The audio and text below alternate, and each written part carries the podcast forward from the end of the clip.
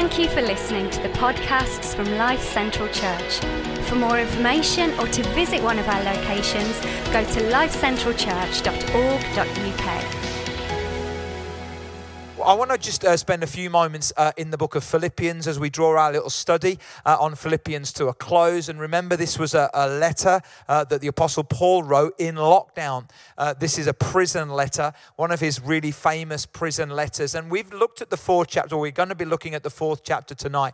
And in each chapter, we pulled out a lockdown learning. So, chapter one, the lockdown learning was this when it comes to the gospel, you can't lock it down. And we're experiencing, in fact, I'm going to show you a video on Sunday of a guy who's come to faith during lockdown in this church. He's never set foot in one of our buildings, but he's come to faith in Jesus during lockdown. Because when it comes to the gospel, you can't lock it down. And then in chapter two, we looked at this a church that serves the world might just change the world. And we looked at the power of serving. And I think we've looked at that a little bit tonight already with compassion. And then last time we looked at this our confidence in chapter three. Our confidence is not in a what, but in a who. Paul said, I want to know Christ. And his confidence was based in his relationship with Christ. But then as we come to the fourth chapter, I think there's a learning here. And I put it like this life is a series of lived moments. You see, the, the incredible thing in the book of Philippians is the attitude that Paul has. And that doesn't mean that life was easy for him, guys, because it really wasn't. But I think his attitude was exemplified by the way he lived each moment as each moment presented itself. And in chapter 4 of Philippians, he mentions the word anxiety. And I want us to talk a little bit about anxiety tonight because we, we, we hear a lot about anxiety and mental health uh, in our culture right now, rightly so. And obviously, with COVID and coming out of COVID, and are we coming out of it? Are we having to learn to live with it? What will it look like? I'm wearing masks now in supermarkets and shops, and, and you know, what will September look like? And, and when will we get, regather as a church. And there can be a lot of anxiety in our life. And if life is a series of lived moments, how do we live those anxious moments really, really well? I remember some years ago watching a panorama program about mental health amongst young people. And I can remember absolutely weeping as I watched this program. And um, as you as you look into the, the situation, you know, with mental health, not just for, for children and young people, but for all people. But you know, there is something about young people specifically. A psychologist called Robert Leahy, he said this: the average child today exhibits the same level of anxiety as the average psychiatric patient of the 1950s. It's really sobering, isn't it? You know, one in four teenagers have done or thought of doing self harm. And these are really, really concerning things. And I think, you know, we have so many uh, professionals in our in our church that are on the front line of this. And guys, you know, we are so behind you and praying for you. And then Phase Trust, uh, our youth project that partners with the church, these guys are really on the front end, on the front line of, of, of working with anxiety. But you know, anxiety doesn't have a type. You know, I always used to think that anxiety has a type. There's a certain type. In fact, the, the only type anxiety has is the human being type. Because anxiety is something that can grip and can affect every single one of us if we're a human being. It really can. In fact, there's been quite a few pastors who've taken their lives in, in recent months and years. In fact, I read last year of a, of a, of a pastor in the US in his 30s, of, of, in a growing, cool church with a wife and three kids, and everything seemed fine. And he took his life. And his wife said this You were right all along. I truly didn't understand the depths of your depression and anxiety.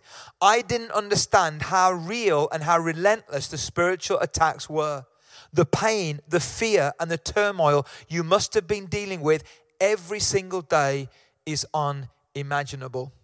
And, guys, in just a few minutes, I can't do justice to this really important subject. Well, I want to just bring you three thoughts out of Philippians chapter 4. And I, I hope that this doesn't come across as trite or simplistic because anxiety is really difficult. And if you're on the end of it, which is, is depression, then, then this, this is, probably isn't going to help. You need much more help than what I can give you.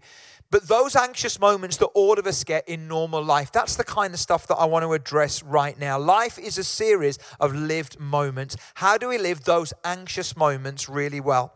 First thing I think the Apostle Paul would say is this number one, adjust your response. Let's read in Philippians chapter 4. Paul says, Do not be anxious about anything But in every situation, by prayer and petition with thanksgiving, present your requests to God.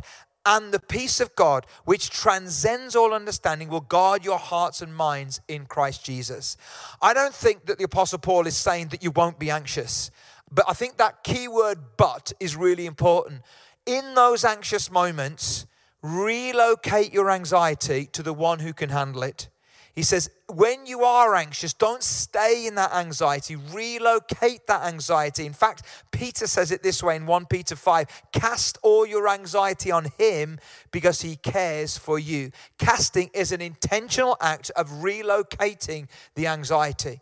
So when I am anxious in that moment, I'm not just going to live with it, I'm going to relocate it into the hands of God. Secondly, I think Paul would say, adjust your thinking. He goes on to say in verse 8 finally, brothers and sisters, whatever is true, whatever is noble, whatever is right, whatever is pure, whatever is lovely, whatever is admirable, if anything is excellent or praiseworthy, think about such things. Whatever you have learned or received or heard from me or seen in me, put it into practice, and the God of peace will be with you. You see, your challenge is not always your challenge. Sometimes your challenge is the way you think about your challenge. And you're going to think about something in those anxious moments. So I think Paul would say, listen, you're going to think about something in those anxious moments. Choose to think about whatever is good, whatever is right, whatever is noble. And I think in a word, he would say, actually, think about Jesus. Because when you think about Jesus, he is all of those things. I love this quote that Max Lucado said many years ago. He said this The presence of anxiety is part of life, but the prison of anxiety doesn't have to be. And I don't know right now, but maybe you're facing some anxious moments right now, even as you're watching or listening to this. And the presence of anxiety is part of life, but the prison of anxiety doesn't have to be.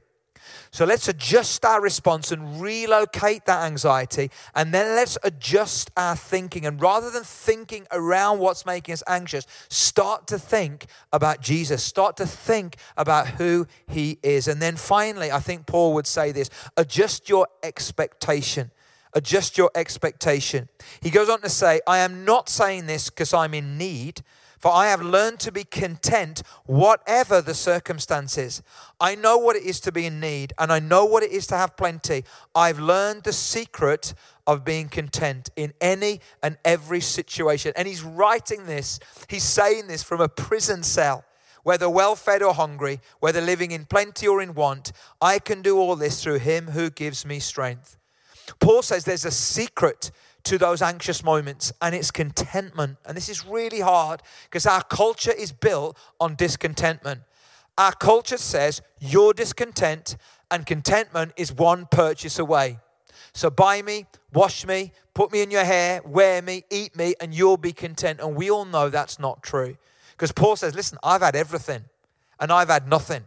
And the answer to contentment is not in how much I have or how much I don't have, but it's whether I've learned to be content in that moment. And, maybe there's a key here, guys, that maybe one of the keys, maybe the key, maybe the antidote to our anxiety, maybe it's to do or connected to do with our discontentment. Maybe if you and I could learn, you know, I when I was listening to, to Luke talk about, about people dealing with COVID in Africa. And, and I was on the phone um, the other day to Pastor Ebenezer in India, uh, and there are people dying in the streets of COVID, and the government are just washing their hands, basically saying, hey, look, we told you to social distance, you're not doing it, so just go for it. And, and I listen to that, and, and I think, you know, and, and we are all in the same storm, but we're not all in the same boat. And when I meet people who have so little and yet have discovered the secret of contentment, maybe there's a key there to some of our, our anxiety. George Gallup uh, once made a study of 402 people who had lived to be 95 years old. He wanted to know the secret of their longevity. And he found the common factor was lack of anxiety, worry, or tension. And they said this we live one day at a time. You know, the presence of anxiety is part of life but the prison of anxiety doesn't have to be. And if you read through Philippians 4, and I'd encourage you to read through it again, and if you are experiencing anxiety, read through it slowly. read through it, it with lots of different translations because the Apostle Paul says, when you adjust your response, when you adjust your thinking, then what I'm going to do, God says, is I'm going to give you a gift of peace. I'm going to give you a gift of calmness. I'm going to actually, there's going to be an exchange. For your anxiety, I am going to give you the gift of peace.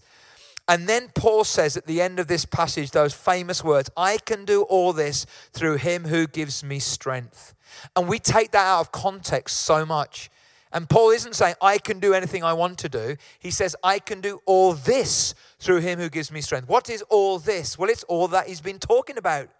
So he can relocate his anxiety into the hands of God. He can adjust his thinking and think on who Jesus is. He can adjust his expectation and learn to be content. He can do all of this through the power of Jesus at work in him by his Spirit. And a better way to translate that sentence would be this, and this is going to come up on your screen right now. It, would be this I am strong or made strong for all things in the one who constantly infuses strength into me. Let me read that again. And guys, wherever you are, and if you want prayer tonight, Alison's going to lead us in a moment uh, uh, of reflection and response tonight. But you can engage with prayer right now. And someone would love to pray with you because the Bible says that when we pray, what happens, it isn't our prayer that does something as such, it's what God does in response to the prayer. So when we relocate the anxiety and we adjust our response, God says, I give you the gift of peace. I guard your heart and your mind. When we readjust or when we adjust our thinking, God gives us a fresh sense of calmness and peace. And the Apostle Paul says, I am strong or made strong for all things in the one who constantly infuses strength into me.